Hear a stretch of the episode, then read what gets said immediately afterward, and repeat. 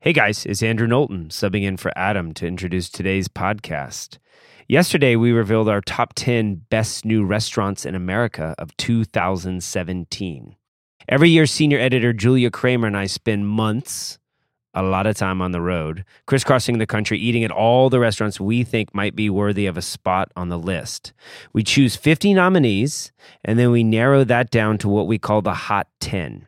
You can read about it in our September issue and online at bonappetit.com. And today, Julia and I will be talking to Adam about how we created the list, what went into it, our best meals, the best dishes we had. All right, here we go. Kramer, welcome back to uh, Bon Appetit, kind of, sort of. Thanks for having me on. How's the baby? He's doing good. Loves to eat and sleep. Ah, kind of, kind of like us. How old is Philip now? He is 15 days old. 15 days.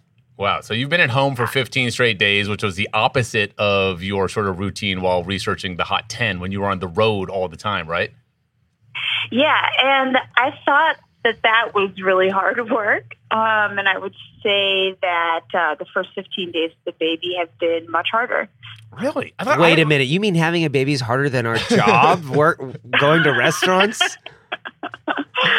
yep. Um, I do when I when Marlon was born, got nine years ago. The one thing I remember, he was born in December.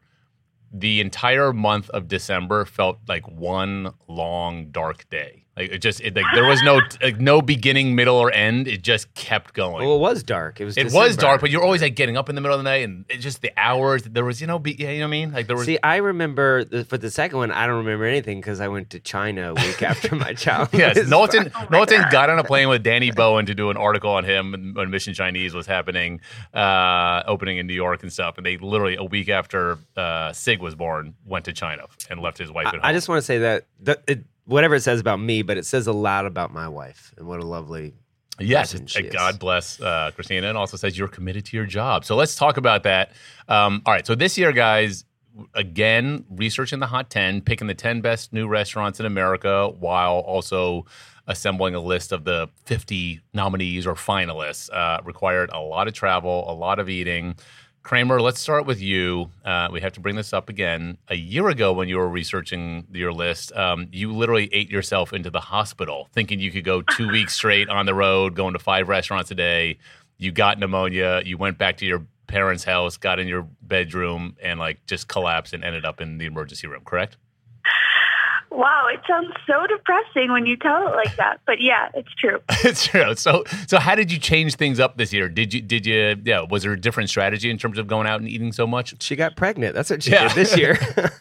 yeah. So um, most of the travel this year took place in my second trimester. And so my goal was really not to get sick again because that would have really been bad. Um, but to be honest, I think I just learned my lesson a little bit and it helped this year that I wasn't drinking. so I think that helped keep things in moderation a little bit. Um, but I still ate just the same as I did the previous year and bounced from city to city the same way.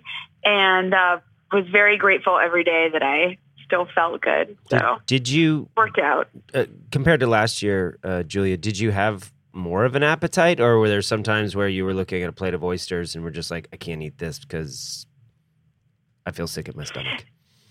Yeah, I mean, I don't want to get upset comments from listeners, but I did eat a tremendous amount of raw seafood on this trip. My doctor said it was fine.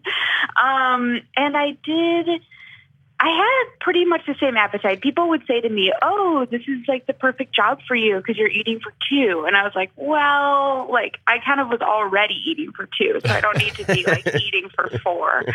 Um, so I would say it was about. I kind of kept up the appetite, and the only hard part was, um, it's just a long time to be sitting at an uncomfortable stool or chair or something when you're pregnant because you're t- you're not talking about like one meal that's two hours. You're talking about maybe two or three meals, and so you, you're often I often got stuck in sort of uncomfortable situations physically, but that was harder for me than I had no problem eating all the food. I mean, that's an interesting point. These days, uh, in the last 10 years, there's been that advent of, I don't know, I guess you would call it the Momofuku uh, effect of a lot of restaurants that now have benches or stools or very hard wooden seats. Um, and it's a different sitting experience. I went to this restaurant in DC for a talk, and I, I'm blanking on the name. I feel bad. But it was a bit more catered to a more sort of like Washington lobbyist sort of mm. clientele. And they had these big, cushy leather chairs. And I sat down. I was like, wow, this is so relaxing and pleasant. I forgot what it's like to come to a restaurant and be really comfortable. Uh, and I was like, oh, this is nice. So yeah, I kind of I, I enjoyed that. Um, Kramer. So yeah. let, just for those who didn't listen last year, so you uh, you you stuck to a lot of the more eastern seaboard. You so you didn't have to do long flights out west, correct?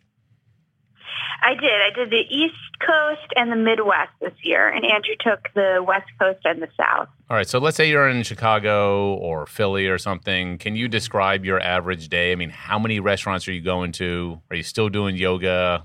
Give, give us a rundown. Sure. So um, I guess we could take, for instance, a day in Boston.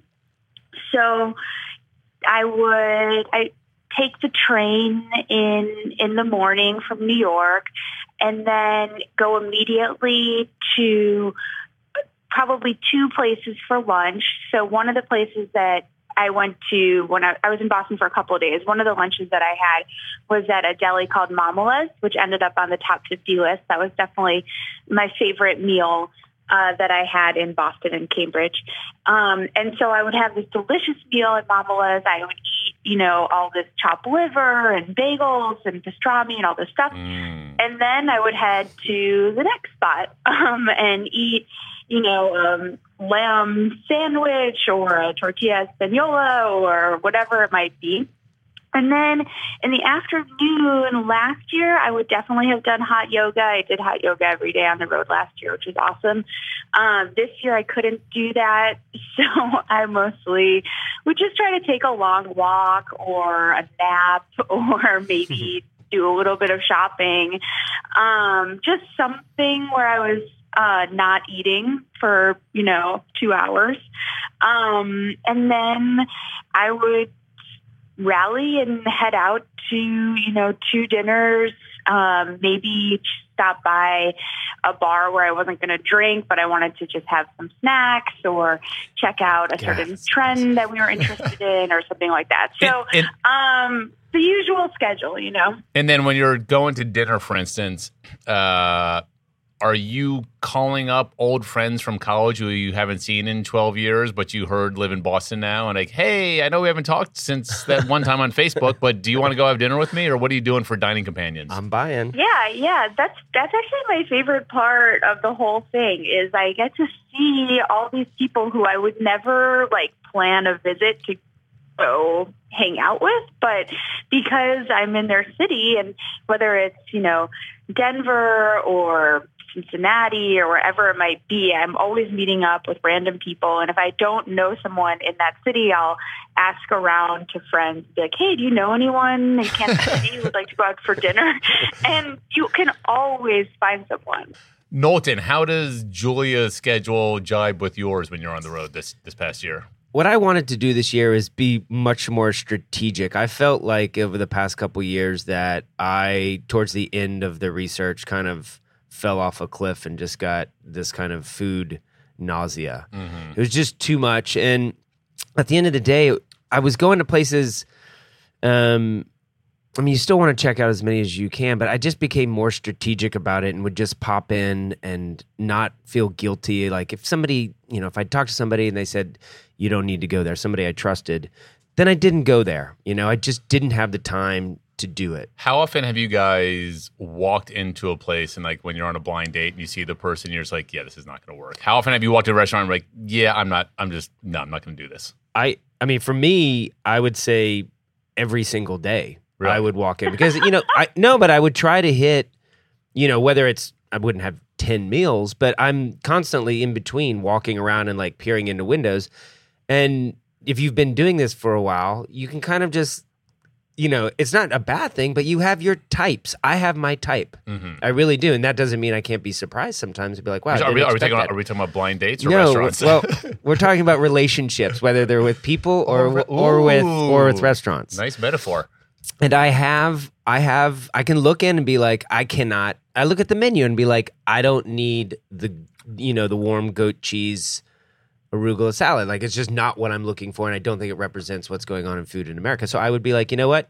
Cross it off the yeah. list. Well, also, you also bring up a point, and the two of you, uh, which we in the September issue of Bon Appetit, which is our best new restaurants issue, uh, the entire front of the magazine uh, is devoted to quote unquote everything but the food, and that restaurants, so much of the restaurant experience is beyond food. It's it's the lighting, it's the playlist, it's the graphics, it's the furniture, it's the cool bathrooms, mm-hmm. uh, and that's at least half of one's experience when at a restaurant is is is more than just food, right? The, the, I think the best restaurants, you know, they take the lighting and they take the waiters' uniforms and they take the design all into account because for the average person who doesn't necessarily know how to make food or doesn't know all the crazy ingredients, that's how they can relate to a restaurant. And I think a, a, a mediocre meal can only be enhanced by the setting and and the hospitality.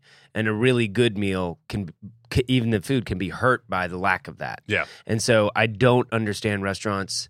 I mean i know, understand shoestring budgets but there's a way to do it that still has a personality. Oh, too, yeah. too many too many restaurants though when you go into them it's just they don't they have zero personality you you don't know what yeah. city you're in or there's no point of view yeah i think in, in you in you on this year's list which we'll get to shortly uh, you salute a lot of smaller independent minded restaurants that still have a lot of spirit and attitude and personality and that doesn't it, it's there is not a direct connection between how much money you spend building out a restaurant and, and the effect of it. It's like Absolutely it's like not. fashion. You can spend a lot of money on bad clothes and look like a jackass. Yes. Or you can spend very little money and have just great natural personal style.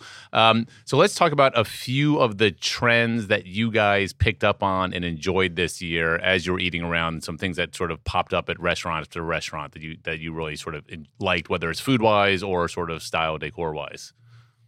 Kramer, you got one? You Want to start with one? Yeah. Um, where do we want to start?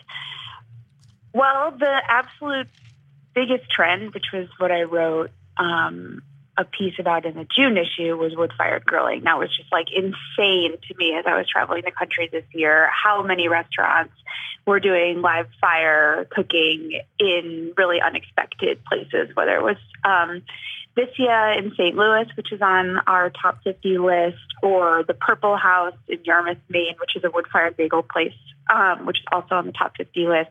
It felt like half the places I walked into um, had these like raging fires going, which was really awesome. Um, on a similar beat, um, Andrew chose a few barbecue places for this list. I think more than we typically have. Would you say? Yeah, uh, that was. There was a lot of movement in the barbecue world this year, and, and opening, uh, you know, uh, places moving into cities, and you know, kind of that stereotype that a barbecue place has to be down a country road and kind of be in a shack and all that. Like, why does that have to be that? And a lot of them opened up like big, beautiful restaurants that happen to yeah. serve barbecue. Barbecue is big business these days, and it's fascinating. Even and you know, we've seen this sort of I don't even call it a renaissance in New York because it's not like it goes back to having great barbecue back in the day, but there's been this surge of really good quality barbecue yeah. in cities like New York that normally never had it, and it's spreading and it's like good legit barbecue and and you would Andrew you're a southern guy you would you would you testify to that right yeah I mean there's no there's there's no other food that that can bring people together from all different walks of life than barbecue period yeah. I mean yeah. there's nothing like it um, what about uh, Knowlton? What about you in terms of either food or vibe? Um, I, you know, to me, this was the year of the sandwich, and I know that people might be like, "Yeah, you know, sandwiches are have been around forever," but this was really the year that I, I kind of for the past couple years just got sick of sandwiches because I just you know there, there was no inventiveness going on, and I think the shift from the tweezer kind of ten people standing over a plate and doing that kind of sent people back to the drawing board and what do they really like to eat? And for a lot of people, that was sandwiches, and especially chefs. Sandwiches and barbecue. Sandwiches and barbecue. So I think you were getting these crazily inventive, and we can talk about that later because that's a kind of a drum roll uh, moment, but you know, I, you know, from Mean Sandwich in Seattle to Lucky's Deli um, in Durham, North Carolina, to a certain place in New Orleans, to even non-sandwich restaurants. It was just like, you know, taking seemingly classic and like things you couldn't change, like a bologna sandwich, and making it new again. And I just thought it was so exciting. Um, trying all this stuff and it's hard to cook food that people have um, some sort of reference to and nostalgia because there's a lot of expectation when you do that. And to me, that was the most exciting thing is walking into a sandwich place at two in the afternoon and seeing somebody bring that same focus and detail to attention that they would you know, a tasting menu yeah. five years ago. Oh, very cool. I may, I, I have a lot of opinions when it comes to sandwiches, uh, and I, I love the fact that when people give sandwiches the love they deserve, and they really think out the the, the, the yeah. architecture of the sandwich, the mixture of ingredients, where to where do you put the meat in relation to the vegetables so they don't slide apart, having the right amount of meat so it doesn't overflow. Like it's, it's an art, and God bless them. Uh, Kramer, what decor or or sort of vibe trends did you enjoy this year while dining out? You know, they say having a baby drains all the um, brain cells. you talked. You, you did.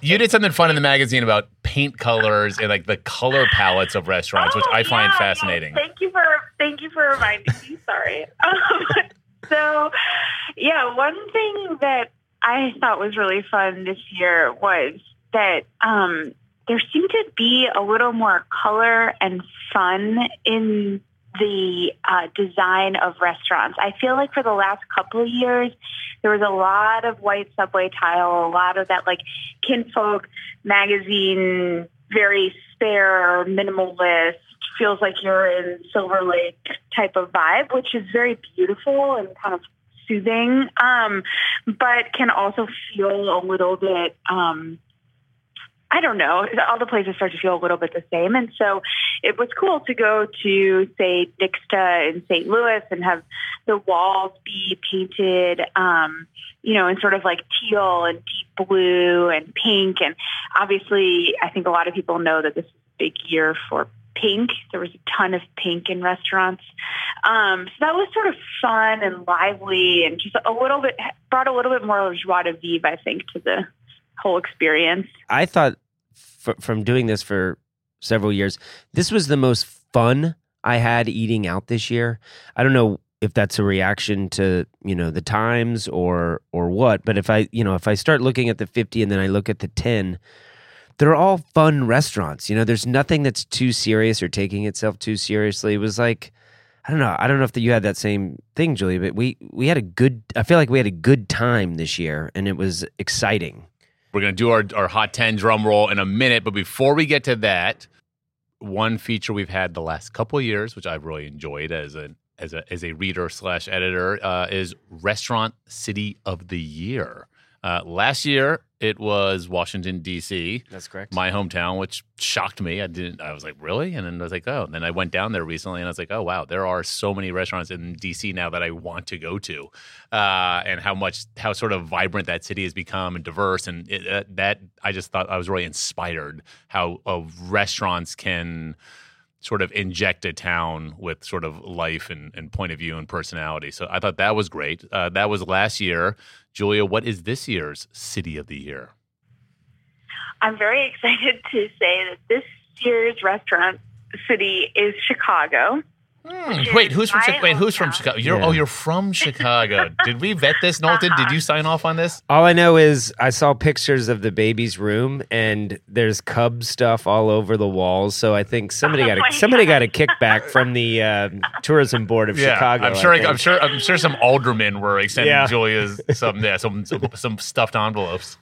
I just want to say that Andrew was completely on board with this and agrees with me that Chicago is the restaurant city of no, the year. It, it, it, it's true. I'm just glad that I don't have to hear you talk about the merits of a Chicago hot dog anymore because you realize there's more to Chicago than just deep dish pizza. What did you love about Chicago this year, dining wise and restaurant wise?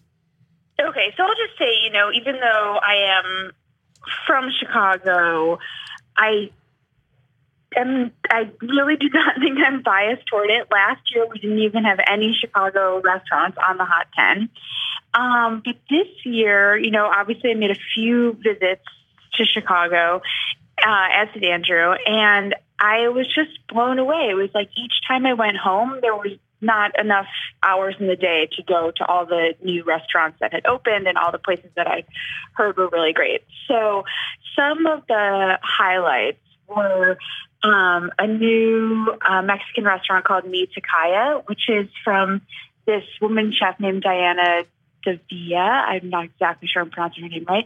Um, and she just sort of popped onto the scene a couple years ago, and I was just blown away by her food.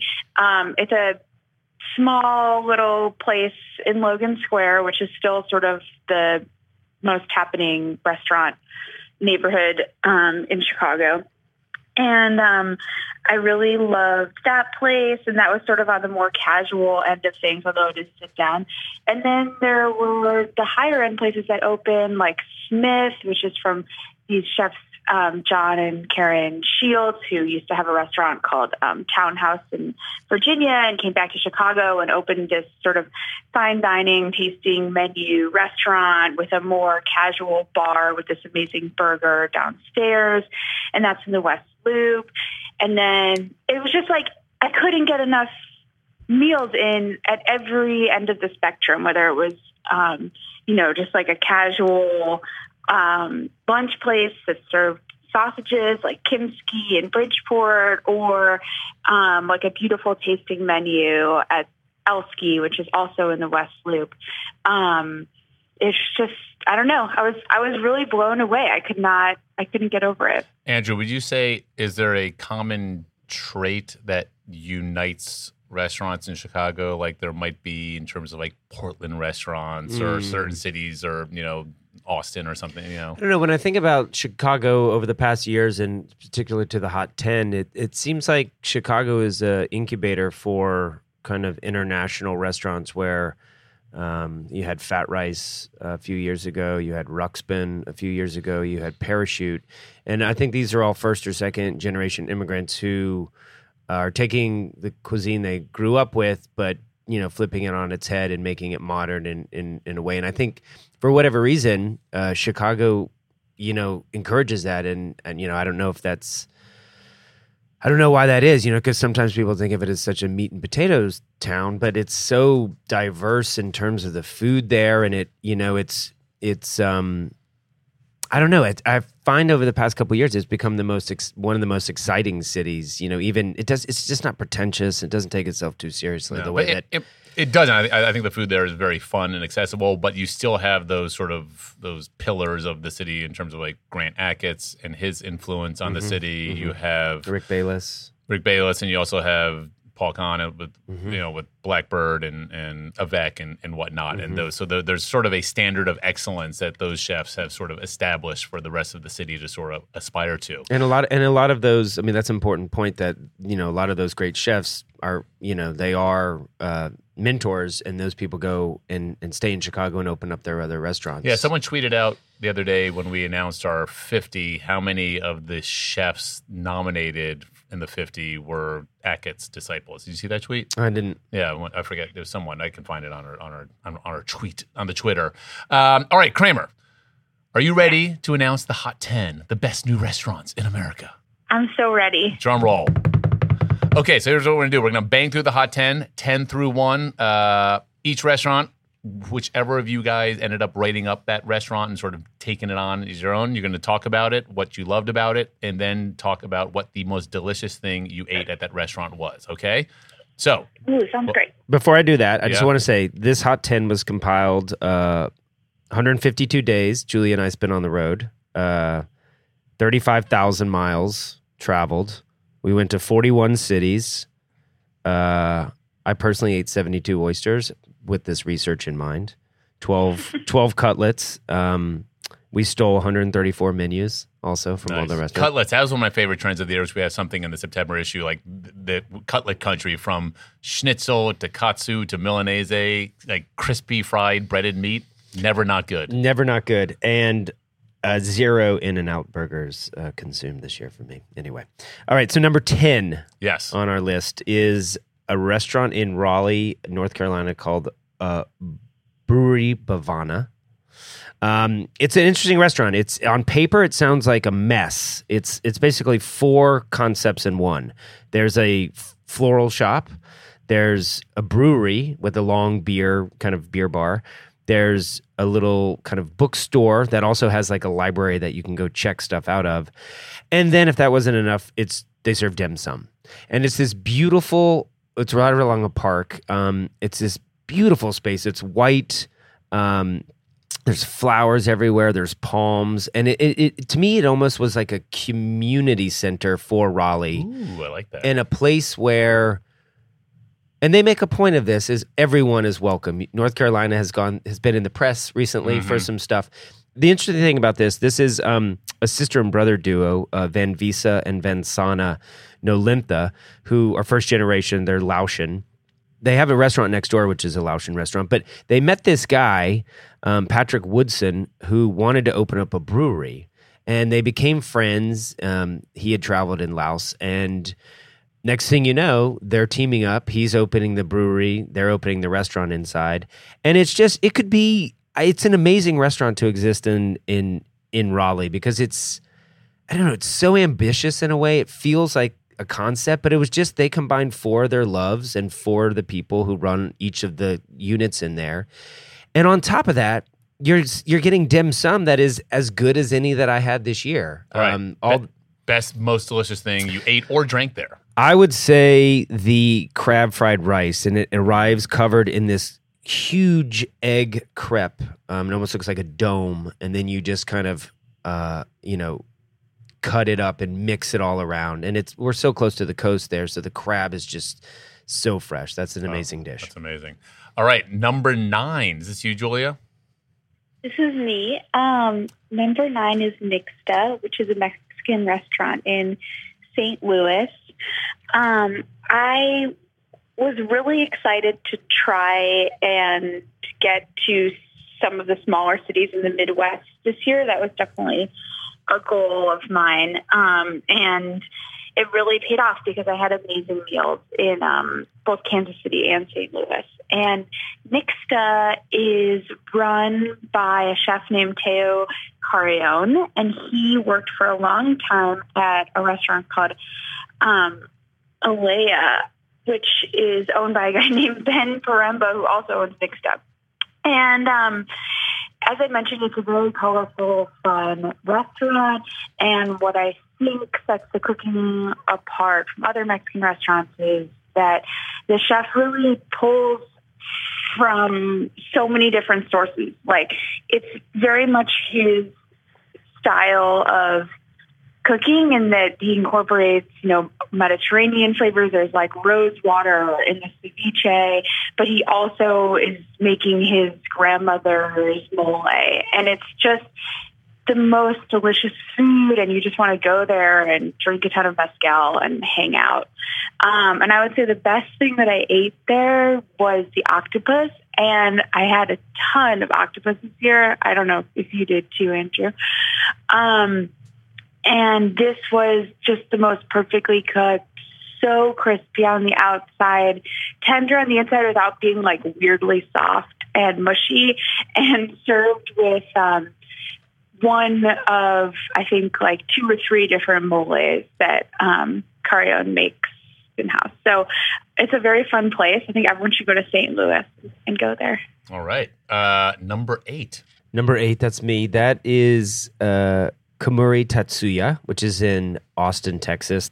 The the gentleman Japanese guys who owned this place uh, first opened up Ramen Tatsuya, which was in our top 50 2013. So this is something that Julie and I do is kind of track these chefs as they open up other restaurants and see how they've grown. And and this one is cool because it's a mashup basically between a izakaya, which is kind of like a Japanese gastropub, and Texas barbecue joint. And the minute you walk in, you see the Japanese writing and all the Japanese kind of kitsch on the walls, but then it smells like a Texas Texas barbecue joint. I, I, would like to go here. You would like this place. Yeah. It's loud. It's rambunctious. I, I kind of and they have and they have ice cold Japanese beer. ice cold, ice and they cold. have ice cold Lone Star too. They got uh, it. They got it all.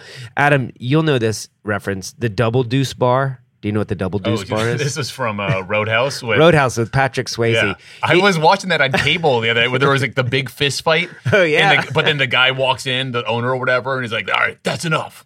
That's right. enough." When you're sitting at the the booth and you're kind of like you're eating like ramen filled with brisket, or you're you can eat these crazy stuff like shiokara, which is squid marinated in its own innards, which is delicious. You almost think that Patrick Swayze's kind of kind of ramble through the door because it's this low slung roadhouse.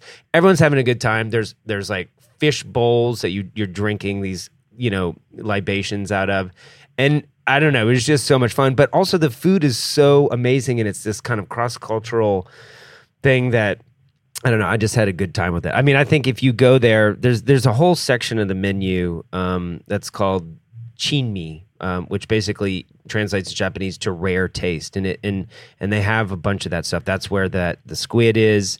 They have crispy stingray fin. Um, they have charred mentaiko, which is kind of salted cod roe. But then they also have all kinds of smoked stuff, and there's something there for everybody. I, it makes me jealous about Austin, Texas, thinking about Kemuri. All right. Well, I'm going next time. Go to South by Southwest or something.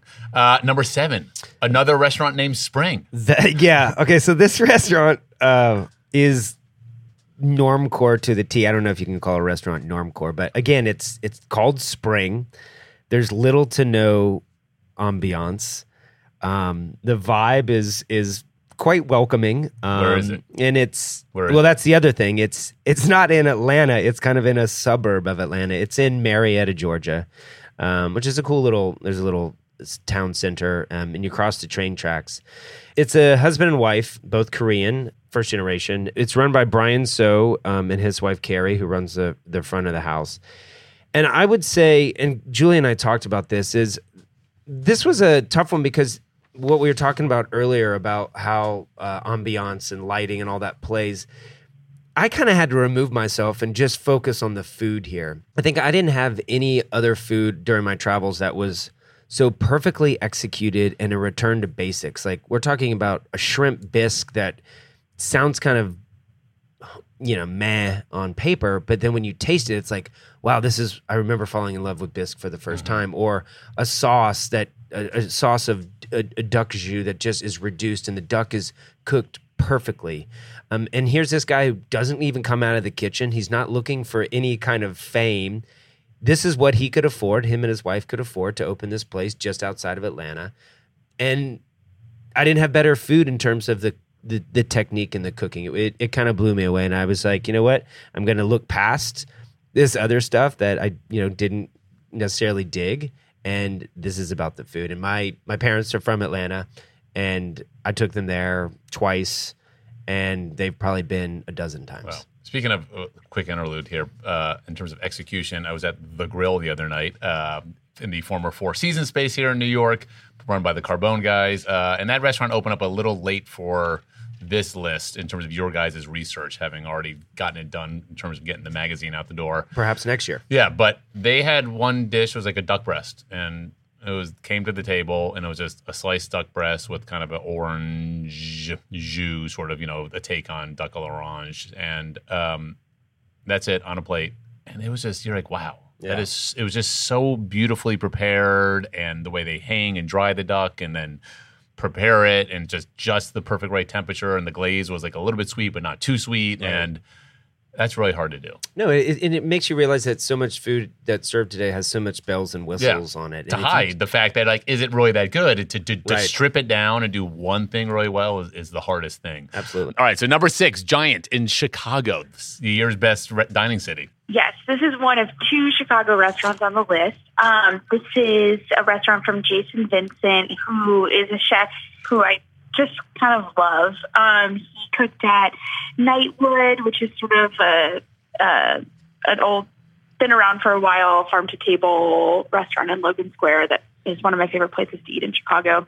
Then he was the chef of Nightwood, which is sort of similar in Pilsen, and then took um, a little bit of a hiatus and then opened this place Giant in Logan Square. And it's just the perfect neighborhood restaurant and Jason just has a real warmth and he seems to just have a lot of fun cooking and everyone in the kitchen seems to share in that and I think the food really reflects that. It's just all the food that you want to eat. There's you know, the best onion rings that you've ever had. There's um you know, uh sort of his chef version of tater tots. There's of waffle fries. I mean, there's just this sort of um, kind of almost funny, um, goofy approach to the food. But then at the same time, they're making you know five beautiful pastas in house, and they're really doing like sort of beautiful execution on the food while still having it just be very like craveable, delicious dishes. Yeah, it's the kind I mean, of restaurant that if I lived in Chicago, I would be there at least once a week. yeah, it, I went there when I was in town last September. Uh, it's a fun restaurant. Some people might call it sort of deluxe stoner food, um, mm. but it, there's something mischievous to the to a lot of the dishes. Uh, really delicious, as you said, really well executed. Um, those like those waffle fries you mentioned are they're actually piped out like correct? Yeah, yeah, they're aerated like yeah. in a CO two, and then aerated, and and he he puts them on a waffle grill and then yeah. like does them. Yeah, it's so so they're very like very inventive waffle fries. Uh, this, and also his food, he likes spice. So many of his yeah. dishes had a, a, high degree of chili. Yeah, even the dessert when we were there. Well, even and even the pastas, which pastas yeah. aren't. I mean, you get a little bit of heat in some pastas, but like this stuff was like it burns. All right, best thing you ate there, Julia.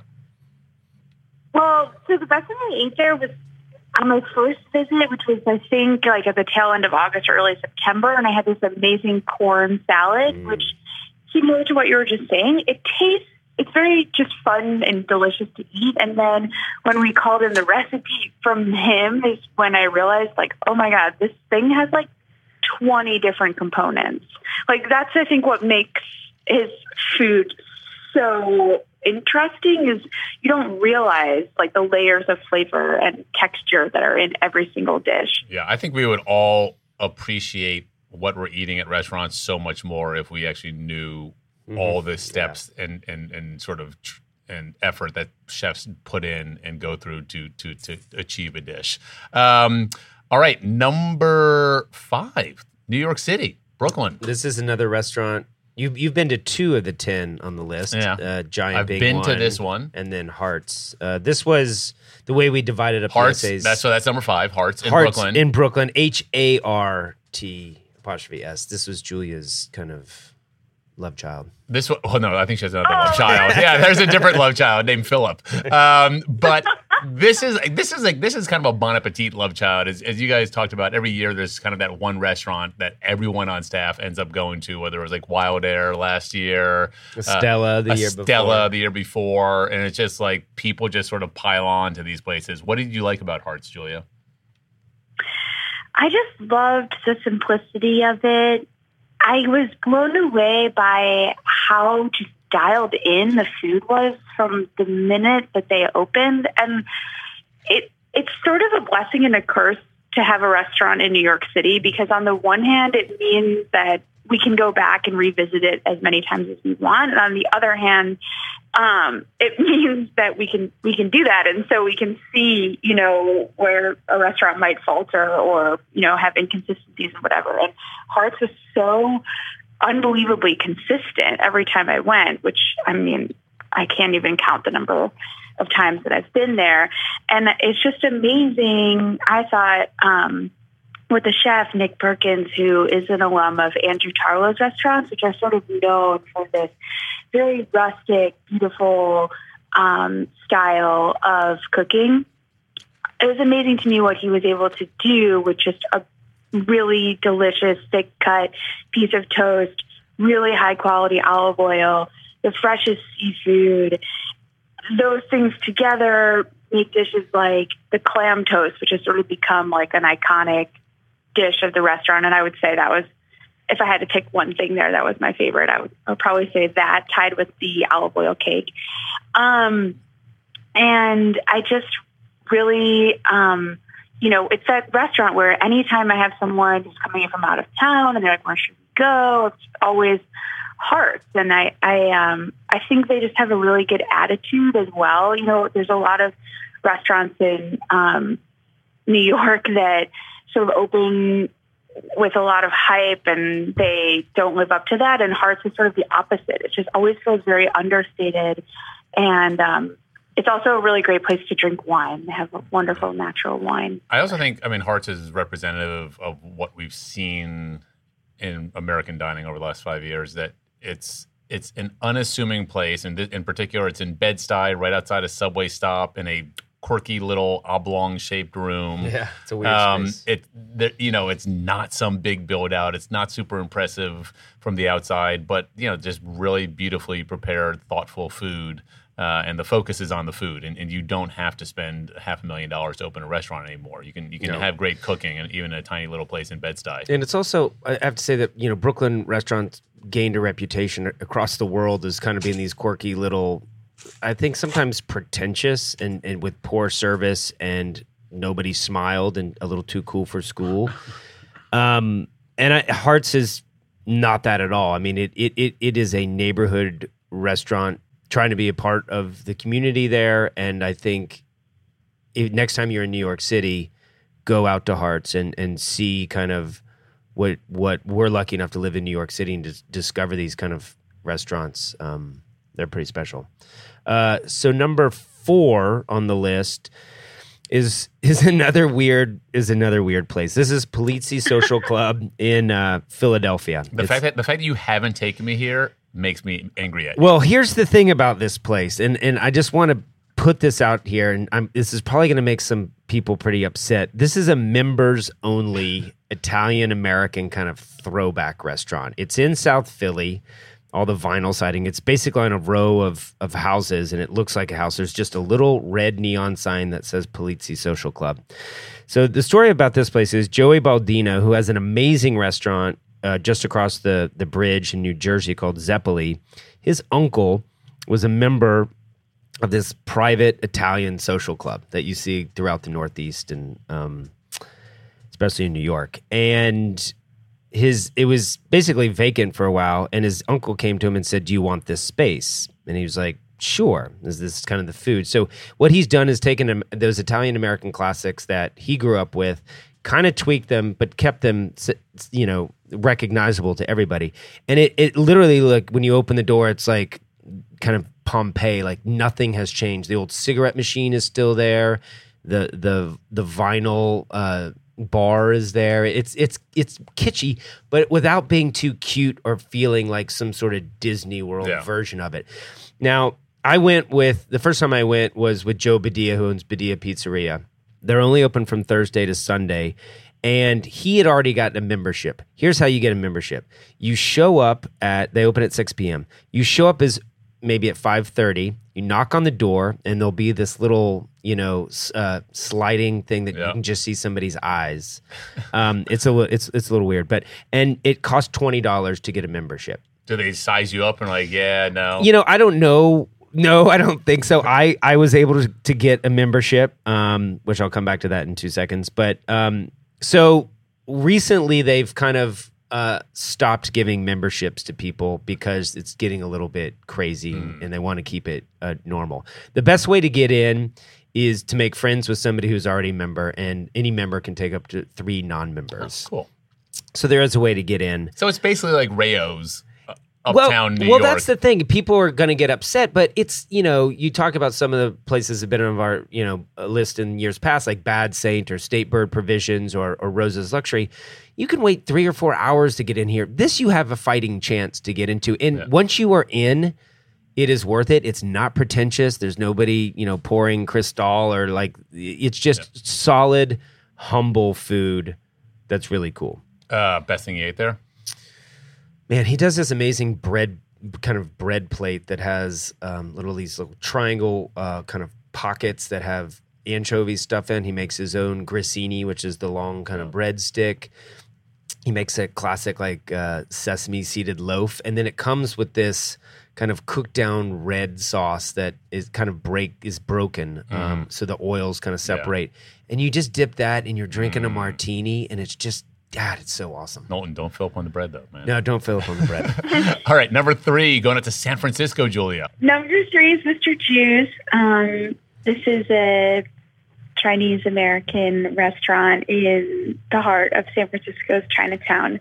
Uh, it's run by Brandon Jew, who, as Andrew mentioned, is another one of those chefs who we're always sort of just following. He's been um, sort of on the verge of opening this place, Mr. Jiu's, for a few years now, and um, it really did live up to all of that anticipation.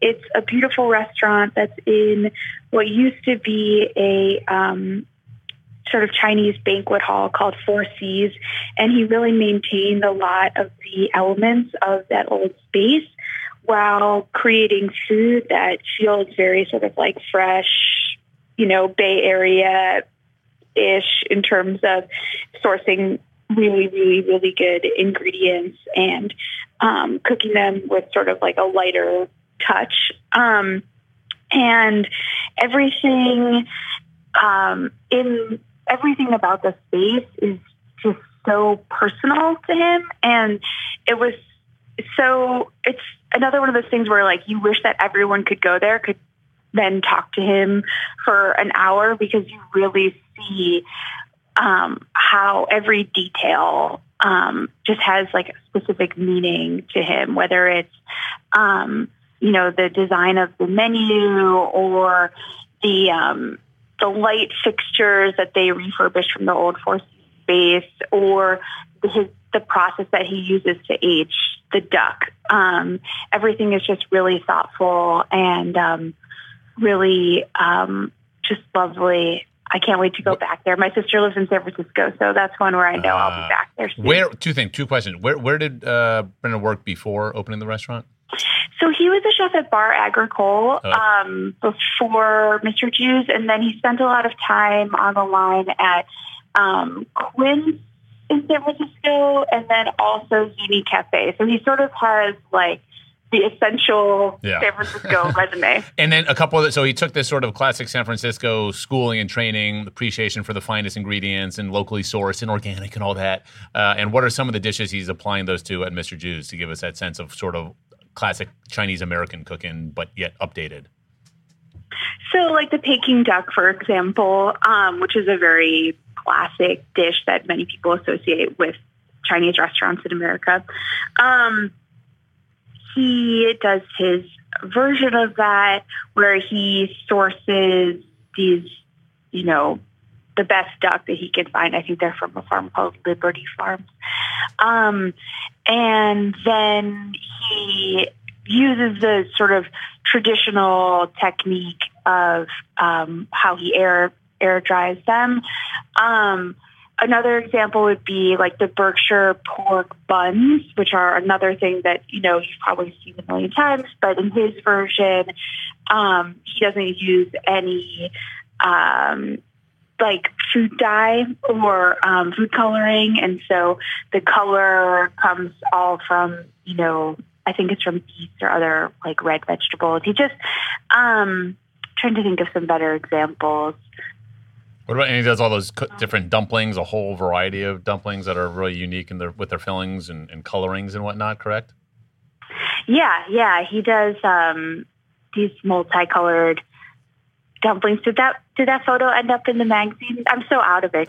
yes, it, yes, it did, and it's beautiful. It's it's we call it Mr. Jiu and the Technicolor dumplings. It's I think it's probably the most one of the most compelling photos in the magazine yeah. this month, and it he uses everything from like sweet potatoes to beets to uh, pea shoots to make this this dough that goes around a dumpling and it's just and and then the ingredients are like lamb and it's just it's it's it's again it's so familiar to you when you sit down and then you taste it and it's like wow I don't remember my Chinese American food tasting this yeah. good, you know, growing up. No, I love that about this country is that we sort of evolve and we and we experiment and, and we come up with something new. All right, we got two left. Uh, number two, Julia, we're going back to your hometown, Chicago. What do we got? Yes, Elske. Uh, I love this restaurant so much. Um, the name Elske is actually Danish for love, um, which makes sense because the chefs are husband and wife, David and Anna Posey. And as we were talking about earlier, this is really an example of that sort of um, culture of mentorship that exists in Chicago because both David and Anna worked um, at Paul Kahan's restaurants. David was the chef of Blackbird for a while. Anna was the pastry chef of Publican. Um, they opened their own place in the West Loop. It's a beautiful restaurant. It has sort of a, a I want to say a Danish modern look to it. It's very minimalist and understated and has lots of personal touches. Like Anna is also an artist and she drew the wallpaper that's in the bathroom. And um, it has this great outdoor area where they have a fire pit and they have benches around it. And I was the first time I was there was there in the winter and they had animal pelts draped on the benches and it had almost that like Fäbodkin type of vibe to the the outdoors. And then the food that they cook is very much like modern, contemporary American, which is sort of a, a generic description, but I think it's just very hard to describe. I mean, it's like perfectly executed. They have tasting menu, or you can do a la carte, and they have just this very um, sophisticated approach to flavor. Where I mean, it, but at the same time, the food is so delicious. And I think a lot of times you see food that looks like art, you know, looks so beautiful, and then you bite into it and you're like, okay, this tastes like cardboard. Like it, the, often there's like a mismatch between those two things. And I think one thing that makes this restaurant so special is like the food is so elevated and sophisticated, but it tastes um, almost like a little bit nostalgic and um, just like fires on all those like pleasure centers of eating that I think fine dining often misses. Uh, most favorite dish? My favorite are all of Anna's desserts. I love all the savory food, but I am Andrew actually makes fun of me because I am so obsessed with the desserts there. It's, um, I just think that that she's a genius. All right, so if you're going to order one dessert, if you're a listener, what are you ordering? Um, I think that the one dessert that is sort of a mainstay on the menu because the desserts are very much seasonal, just like the rest of the menu, um, is the black and white halva tart, which we also have the recipe for on bonappetit.com. Um, and that is a speculoos cookie tart shell filled with um, black and white sesame mousse and crumbled halva. It is incredible. All right, Andrew Knowlton, the number one restaurant in America, which I would not describe as minimalist or tasting menu or elevated. Uh, what do we got? Drum roll. It's Turkey and the Wolf in New Orleans, Louisiana. So, interesting story about this. When Julia and I had the top 10, we knew we loved these 10 restaurants that you've just heard about. And then we did this exercise where we said, okay, rank rank them what you think what each of you would rank what yeah. each of us would rank them and this is no joke julia can can confirm this that we had the top five restaurants in the exact same oh, order oh, wow. both of us so no negotiating so i think we both w- had a sigh of relief because turkey and the wolf is this weird sandwich shop um, in the irish channel neighborhood of new orleans kind of sleepy for for new orleans and it's it's weird, right, Julia? It's a weird kind of funky. Uh, the chef Mason Hereford is crazy. The only thing he's better at than making sandwiches is inline skating. That's, I mean, if that says anything, don't hold that against him. Um, it, you know, it's counter service. You walk in and they're blasting whatever hip hop or whatever like bad '80s music. Um, they've got crazy tattoos. There's pictures of all the salt and pepper shakers are um, you know little cartoon figurines that his mother had collected with, for him on ebay um, and you sit you order and then you sit down and your sandwich comes and it's just like time stops for a minute it's like the most amazing food experience i think both julia and i had and it just happened to be a sandwich for me It was something called a collard green melt. So it was loosely based on a patty melt. Um, it was braised greens that better than any southern restaurant I've had. There was a kind of a spicy Russian meets pimento cheese dressing. Um, this kind of beautiful coleslaw made with Duke's mayonnaise, which they go through more Duke's mayonnaise than one would ever think. Um, and then it's a triple decker sandwich on rye. And just the way it comes together and you eat it, it stays together. It, it's better than any patty melt I've had. It's better than any pastrami on rye I've ever had. And it just happens to be a vegetarian sandwich at the same time. I could talk about the bologna sandwich. Let's talk about the bologna sandwich. So the bologna sandwich, it, it comes on basically Texas toast that a friend uh, of of Mason makes for him. Um, really thick cut. Um, the the bologna is made and they and they griddle that toast right. in butter so it gets nice and golden brown and, on and something outside. he does that him and his sous chef colleen who deserves a shout out because she really uh, she keeps mason in line um, they let the bread rest so w- w- when the bread comes off the griddle they almost like you would a steak they let it rest mm. so the oils kind of go back in temperature gets nice when you put the mayonnaise yeah. on it. And it, he says it makes it crisper. If you just take it out real yeah. quick it, it'll steam. Um, so they they have ba- um, sorry they have bologna that a friend of theirs makes. They use american cheese a specific kind called Gold, golden harvest. They they tasted over 20 american cheeses. Wow that sounds like a scary taste test. Golden harvest.